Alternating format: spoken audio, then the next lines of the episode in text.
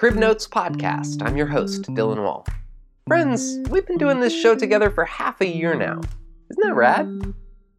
Crib notes are a concise set of notes used for quick reference, usually during a speech or test. In the next 10 minutes, we're going to give you the Crib notes version of the major headlines from the past week. In each episode, we cover the White House, Congress, national headlines, international headlines, climate change, and some side story that doesn't quite fit into any of those categories. As always, a link to all my sources can be found in the description of this episode. Okay, here we go. The White House. You may remember Dr. Ben Carson as a candidate in the Republican primaries during the 2016 presidential election. He was appointed by Trump to head the Department of Housing and Urban Development, or HUD, a department which is supposed to create and oversee programs designed to help the poor and homeless. Carson's appointment was approved by Congress despite his lack of any relevant experience. This week, on the heels of a budget proposal from the Trump White House suggesting significant cuts to the HUD budget, three troubling stories were reported by the New York Times, The Guardian, and The Washington Post. The first was that the budget for decorating the HUD office was set at $5,000, pretty standard for a department of its size. But then acting HUD Secretary Craig Clemmensen, who held the position before Carson's appointment, told then Chief Administration Officer Helen Foster that, quote, $5,000 wouldn't even buy a decent chair. The second story was that Helen Foster then filed an official complaint against the department back in November, citing both that incident and another in which she discovered after examining the numbers that there was a $10 million discrepancy in the department's spending versus their appropriated funds. She was told that the department would not be reporting that discrepancy. She was then demoted, which she believes was related to her being outspoken about finances. The HUD, however, claims that shuffling positions in a governmental department is standard practice. The third story is that the HUD evidently spent $31,000 on a dining set for the office and plans to spend an additional $165,000 on furniture. Couple this with former HHS Director Tom Price and his $1 million worth of private jet flights, and EPA Director Scott Pruitt's $90,000 worth of first class airfares since becoming secretary, one can't help but wonder if our tax dollars are really being spent responsibly. We could, of course, simply ask the Trump administration if these things are true, but according to a testimony before Congress given this week by White House Communications Director Hope Hicks, working for Trump requires the telling of, quote, white lies. Incidentally, as I wrote this segment, the New York Times announced that Hope Hicks plans to resign within the next couple weeks. Congress. As protests and demonstrations mount after the Florida mass shooting, Congress seems poised once again to fail to pass any gun control measure at all. In a nutshell, Republicans in the Senate have agreed to vote for a modest improvement of background checks, but not to an expansion of the procedure. Essentially, the law would, quote, encourage federal agencies and states to provide information on individuals' criminal histories to the FBI's National Instant Criminal Background Check System.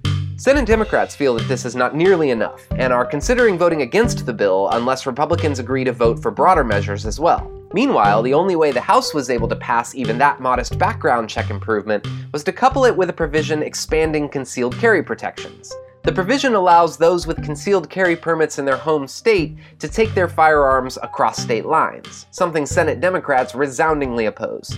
All in all, it doesn't look like much will happen on the federal legislative level in response to the February 14th mass shooting. Outside of the legislative battle, however, dozens of companies have revoked their support of and or partnership with the NRA. Dick's Sporting Goods has announced they will stop selling assault-style weapons. Emma Gonzalez, a survivor of the Parkland mass shooting who has recently become a vocal gun control activist, surpassed the NRA in Twitter followers, and a massive school walkout is being planned for March 14th, with millions of students around the country pledging to participate.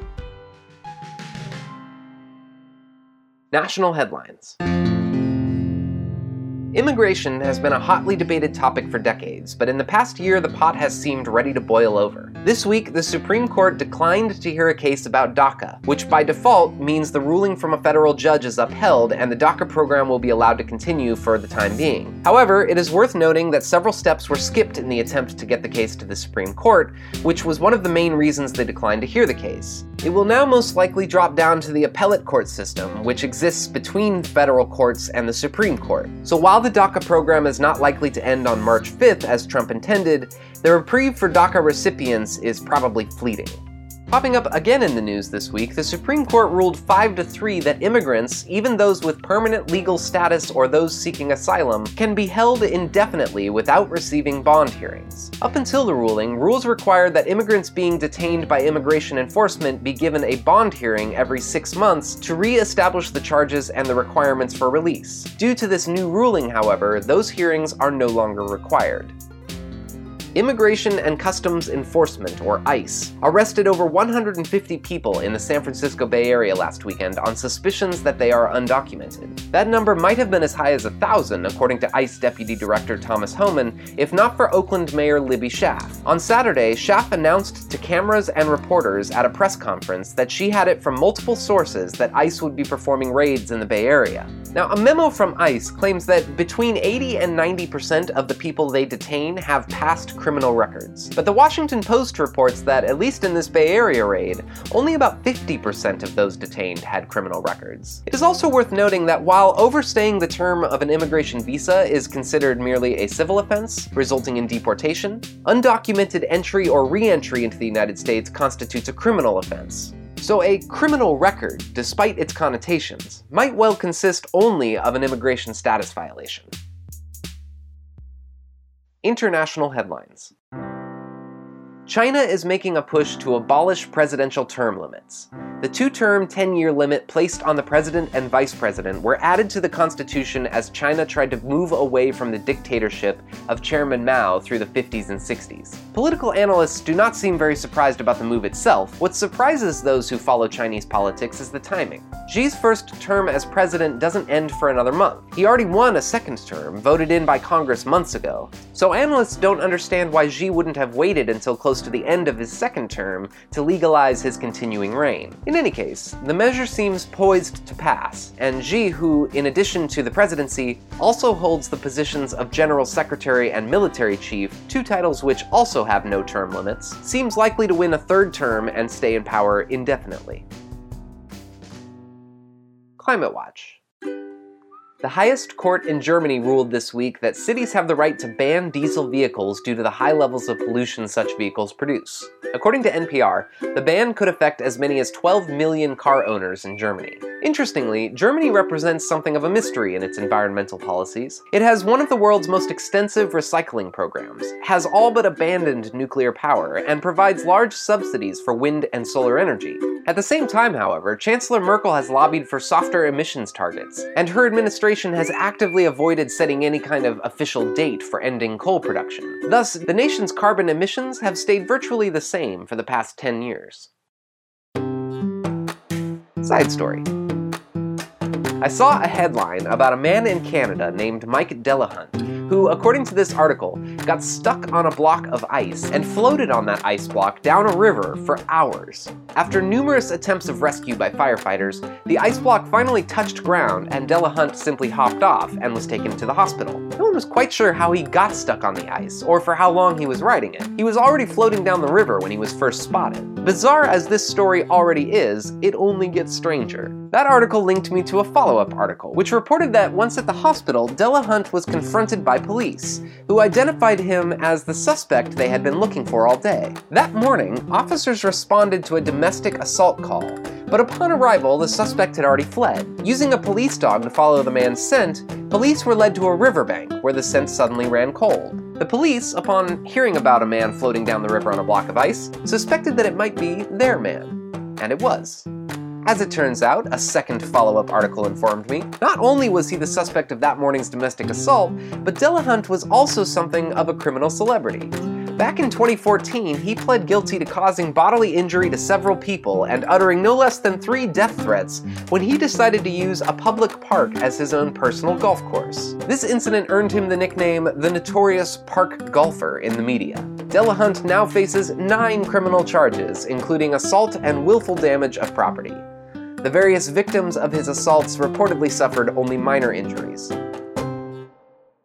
That's it for this week, friends. If you like the show, you can subscribe, rate, and review it on iTunes. You can also go to patreon.com slash Dillon Wall to become a sustaining subscriber.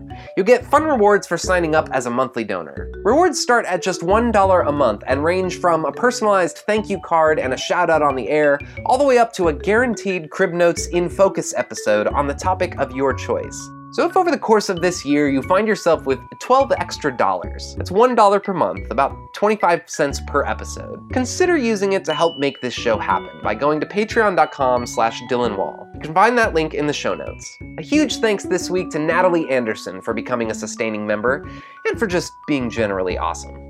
If you have questions, concerns, corrections, suggestions, or want to speculate with me what it might feel like to sit in one of the HUD's $5,000 chairs, feel free to email me at thecribnotespodcast at gmail.com. You can find that email address as well as a link to all my sources in the description of this episode. You can also follow us on Twitter at CribNotesCast. Throughout the week, I post breaking news and interesting articles so you can stay informed between episodes. And if you find good articles or stories you'd like to hear covered, send them to me via Twitter or email. I'd love to know what you guys are interested in. Last week we did a story about the ADA, which I heard about from my friend Mary, and our very first In Focus episode about the national debt was a suggestion from my friend Chuck. You all help make this show what it is.